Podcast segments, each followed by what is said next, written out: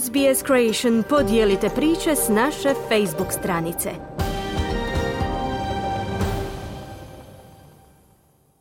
Za radio SBS Ana Solomon u današnjoj epizodi o naglascima tjedna s Klarom Kovačić govorimo skupu Davosu koji je zbližio Andreja Plenkovića i Aleksandra Vučića.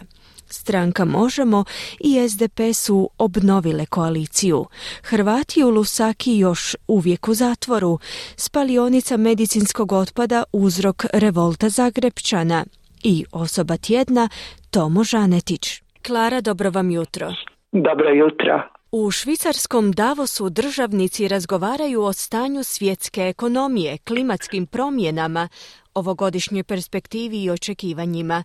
Skup je posebno zaintrigirao hrvatsku javnost. Zašto? Jer je zbližio hrvatskog premijera Andreja Plenkovića i predsjednika Srbije Aleksandra Vučića. Razgovarali su o unapređenju odnosa Hrvatske i Srbije, o toku procesa normalizacije, kaže Plenković. Korektan razgovor, kaže Vučić.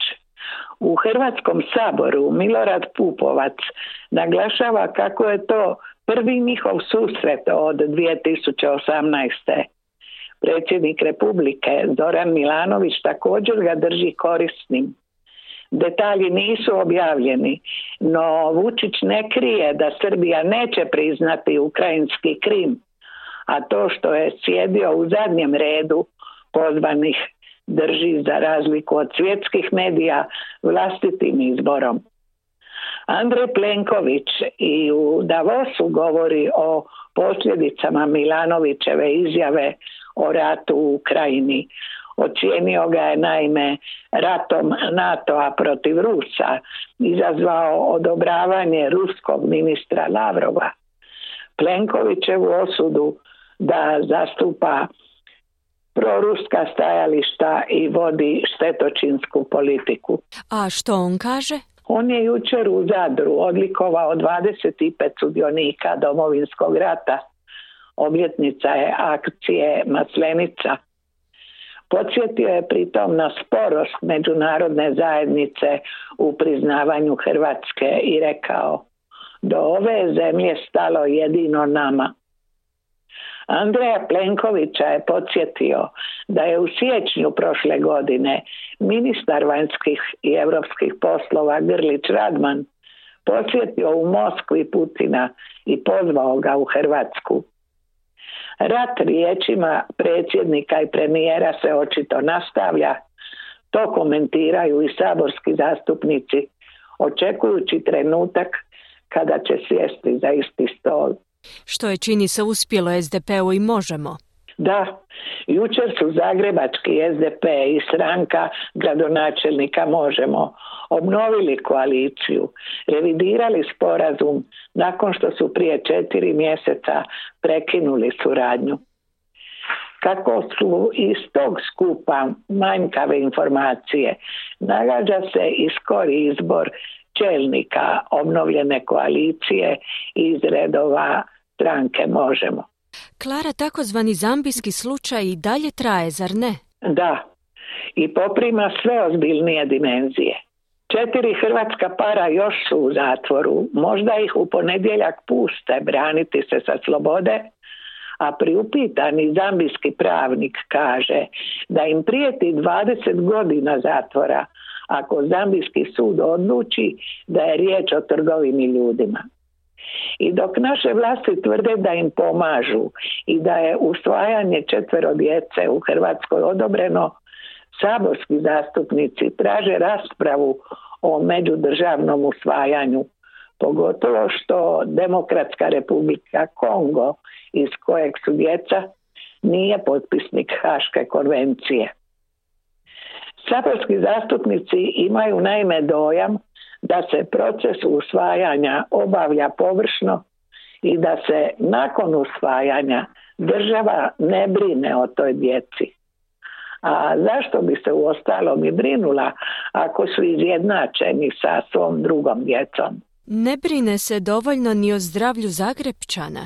Da, ako je suditi po izjavama nezadovoljnih stanovnika Maksimira općine, u kojoj je klinički bolnički centar Žebro, naša najveća bolnica. Kani izgraditi spalionicu medicinskog otpada u neposrednoj blizini u samom Maksimiru. Građani tvrde da im se time ugrožava zdravlje i da je takav objekt u gradu poguban. Najavljuju tužbe, prosvjede, ekspertize stručnjaka, u čemu ih podržava i gradonačelnik Tomislav Tomašević. I dok se zagrebački liječnici diče s presađivanjem pluća i srca, također ovoga tjedna, problem otpada u medicini postaje im nerješiv. Tjedan u kojem smo realno spoznali da nas čeka godina visoke inflacije i velikog pada bruto nacionalnog dohotka, inflacije od 13,1%, kanimo je svesti na 5 ili 6% u najboljem slučaju, kaže premijer. U Davosu čelnici Europske komisije najavljuju tek 2%. Ekonomski rast niti 1%, mi znatno veći, pa smo po svemu sudeći unatoč euru i eurozoni na začelju Europske unije. Hoće li novi ministri u vladi doista ubrzati izgradnju Banije i Zagreba, a europski novac pravilno i na vrijeme znati trošiti? Vidjet ćemo sredinom godine, već u lipnju. I klimatske promjene čine svoje. Sretni smo što je konačno zahladilo, no strepimo od novih poplava, jer su rijeke od kiša nabujale i opet u krajevima pogođenim potresom. Ne spava se noćima zbog porasta kupe. Nakon svih spoznaja Svjetski gospodarski forum očekuje polikrizu, kako Times naziva stvaranje gospodarskog poretka prepunog kriza uz rat u Ukrajini. Ukrajinski predsjednik ne poručuje im slučajno da sporo reagiraju. Imamo i mi to iskustvo, no ništa drugo ne preostaje no vrijeme pred nama iskoristiti na najbolji način. Borbom za što manji pad standarda života svakog građana uz spori hod razvoja i napretka. I na koncu zašto je Tomo Žanetić osoba tjedna? jer je među prvima objavio svijetu potresne slike domovinskog rata. Narod mu se odužio monografijom snimio Tomo Žanetić. Konavli 1991. zarobljeni, okupirani, policijski sad bez prava kretanja pod čizmom JNA i Četnika. Tomo Žanetić sa svojim malim amaterskim fotoaparatom potajno kroz pukotine u zidu i ogradi snima posljedice. Razrušene kuće, crkvu, uništene oltarne skipove odrubljenih glava, majku Božju s izvađenim očima. Filmove skriva u bocu s pekmezom i šalje u Dubrovnik prijatelju s brodom Crvenog križa uz poruku kad probaš džem, zasladi se. Film stiže na pravu adresu do novinara Vedrana Benića. Objavljuje ih Dubrovački vjesnik ne navodeći autora. Anonimne fotografije objavljuje preuzima svijet. Povod su za istinu o Hrvatskoj, za pismo Nobelovaca, za sve što je slijedilo u korist europskog i svjetskog javnog mišljenja o okrutnom ratu u Hrvatskoj i zločinima agresorske vojske. I to nije kraj. 18. listopada 1992. iz Konavla stiže plivač u župu Dubrovačku, glasnik s važnom vijesti. JNA napušta Konavle. Tomo Žanetić je preplivao kad nije stigao poslati filmove i javiti obrani o kretanju neprijatelja sutra odlaze. Dragocijeni rodoljub, običan čovjek, jedan od nas, ničim se nije isticao ni ponašao kao junak ni sljedećih godina.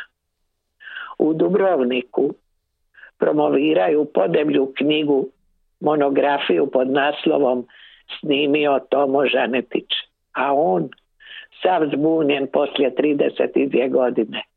Previše je to za moje kasne dane. Čestitamo. Hvala Klara, lijep pozdrav do idućeg tjedna. Hvala vama. Želite čuti još ovakvih tema? Slušajte nas na Apple Podcast, Google Podcast, Spotify ili gdje god vi nalazite podcaste.